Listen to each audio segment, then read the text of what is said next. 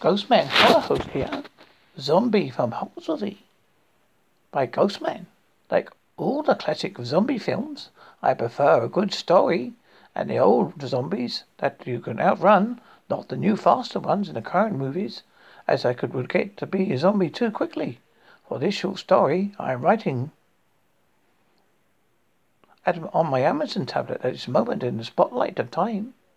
It started with the incident of a human pew being found at a local park with no explanation and made the headlines under Human poo Found Park and great mirth was made around the town about. That was until the cats were disappointing and a strange moaning and a shuffle walk were being heard. Unlike the song Fredda No Zombie were breaking into a dance. By now you, the listener of the story, is wondering, hope I am what I called in story terms the protagonist. My name is Mark An- Mark Anthony. My mum, who fancies the pants off Richard Burton, who played the character of the same name in the film Cleopatra. I, am Mark, am the groundsman for the park, which I have lovely natured for the last twenty years. It feels part of the psyche. But unlike Groundsman Willie in Simpsons. I'm not Scottish or wear a kilt or live in a rundown shack. As my work is the average mundane run of the mill, nine to five, like Dolly Parton's song. I live like in my I like to do my spare time my hobby to research the bizarre events in the world we live in. On so I decided once in my life to take the risk. So I always liked the exploration of different environments, but always, but was always just a couch potato version of one. So off I went back after dark in my trusty torch, a duffel bag with my favorite sandwiches, cheese and onion pickles, sent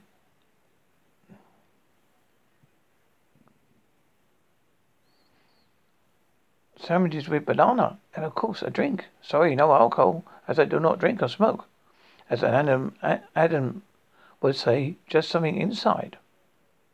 Afterward, I heard a shuffle of noises, a low moan. I just thought, pull over, pull yourself together, man. It's just your brain being overstimulated due to watching so many late, late night B movies, monster films.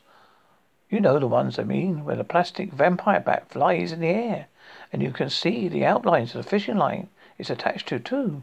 I suddenly was surprised by an elderly lady called Mac- herself Maggie. She told me she lost her pussy, who was a ginger cat called Mavis. As she was an ardent fan of Coronation Street, eh, said then she started to explain, explain that hers was not the only cat missing since the Pewgate saga. She had gone to the local police station demanding an investigation into the matter, but only but only got the polite standard reply. Although felt sorry for her plight, but end of the day it was just an animal.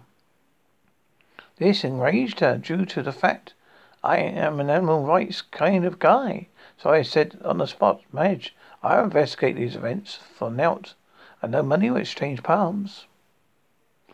Back to the story. A bit fast forward. Yes, a lazy day for writing. But hey, I'm the writer, so two fingers to you. I nobody messes with my stories. Well, unless you like my American mate Ash gives some plot ideas. I may be inspired to write a better version of the sad story. So wavy lines and some 80s electronic music we now fast forward in time. If only I had a TARDIS. If now would be ten days of late night investigation. And so far only thing I caught is a common cold. I wonder if up the common cold could talk. It could be would be like a bad Cockney accent in Mary Poppins. Blimey, Corv. Strike a light, perhaps not. Very Dick Van Dyke like. Spell check. I meant to learn to this whilst writing a story of it. Well, it seems like nonsense to you. It's now eight eleven. Night eleven. It starts the usual routine, as routine is part of everyone's life. So I've heard.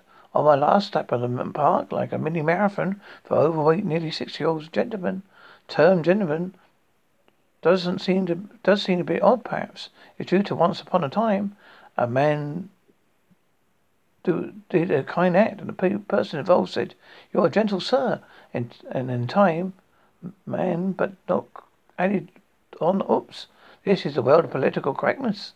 I have to write gentlewoman as well. I would describe the colour of their skin, but even I use I, but even if I use the term purple, it would end up with hassle from political correctness, please. P.S. Dear reader, or listener of the story, you'll notice grammar and spelling mistakes in this story. That is due to the fact I have small vessel disease of the brain, which affects my cognitive skills. That's my excuse, so please excuse me. Or just pass the story and visit another writer's stories. Sorry, yet again, I sidetrack. It's a bad habit. Yes, for the second part. Unlike a film watched on commercial television, no arty or naff uh, efforts to brainwash you into buying something you really did not need in the first place. After getting my breath back to back from my mini marathon, a scruffy dog came bounding towards me with his tail wagging like an overactive toy on speed. But a dog approached. I could see the white foam coming from its mouth like toothpaste on acid. His teeth were oozing blood, and no pig or ketchup variety seen in every slasher movie ever since first made. Black Christmas 1974 comes to mind. I'm sure some B movie fan can let me know more in comments, but I reckon I got comments like, sorry, this story was a waste of time. Who'd write, who could write, or or something more critical. Run back to the dog, rapidly getting nearer to me. I intend to run, but I become frozen on the spot due to the dread in my subconscious mind. Why is it not called what the only two things I know about subs are?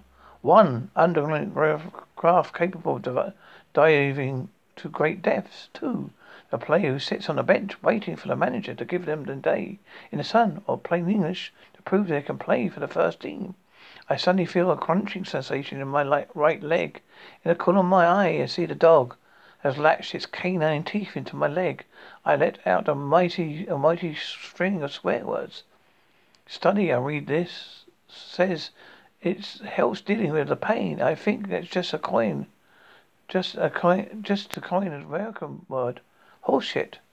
The pain awakens my brain to being active again, and that poor hands of his or her will must have stirred. I managed to shake the dog away. As an animal welfare rights person, an expert doesn't go does go against my views. I just gave the dog a swift kick uh, uh, as I was losing blood. It could come down to a life and death situation. We humans, survival instinct kicks in. I suddenly felt dizzying, dizzying, dizzying, being dizzy. Imagine sitting on a merry-go-round Going at a fast pace, I collapsed. I awakened to find I like I looked like I'd done fifty rounds of a heavyweight boxer, and my brain muddled in great hunger. I arose myself to walk. It seemed I'm getting uh, going at a tortoise pace. My arms felt stiff.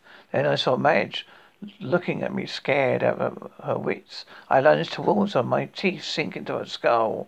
You see, I must have brains to keep going on, for I am the zombie of Holsworthy.